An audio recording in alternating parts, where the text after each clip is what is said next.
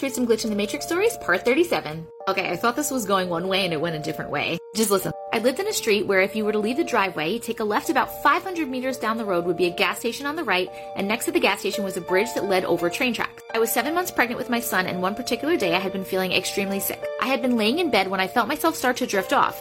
I was awoken two hours later by my partner as he come to tell me to get ready for my ultrasound appointment. I had the feeling like I was living a real-life fever dream and still felt nauseous, but I had to go to my appointment. I got into the car and my partner pulled out of the driveway. He took a left, and as we were driving, I saw the bridge getting closer, but the gas station wasn't next to the bridge anymore, and instead of it being train tracks underneath the bridge, it was a river.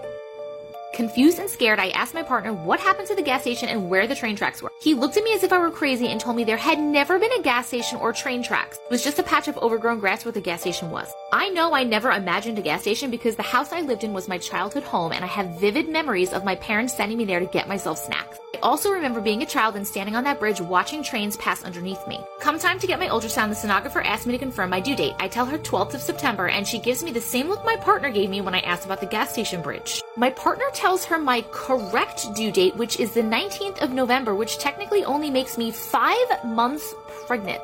She then proceeds to ask if I'll be finding out the baby's gender at this appointment. I tell her I already know it's a boy, and she asks if I've already had an appointment to confirm. I tell her yes, and she checks my file. The last ultrasound appointment I had on her files was from when I was twelve weeks, so there should be almost no chance I would know the gender. Still extremely confused about everything, she tells me my baby is actually a girl.